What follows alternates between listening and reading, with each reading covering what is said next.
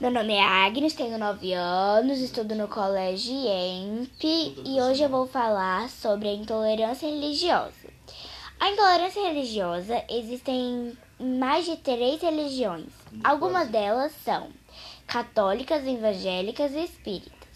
A intolerância religiosa é um tipo de preconceito contra a religião dos outros. Essa intolerância começou com os portugueses ao chegarem no Brasil, desrespeitando os índios e os negros vindos da África com cultos a orixás.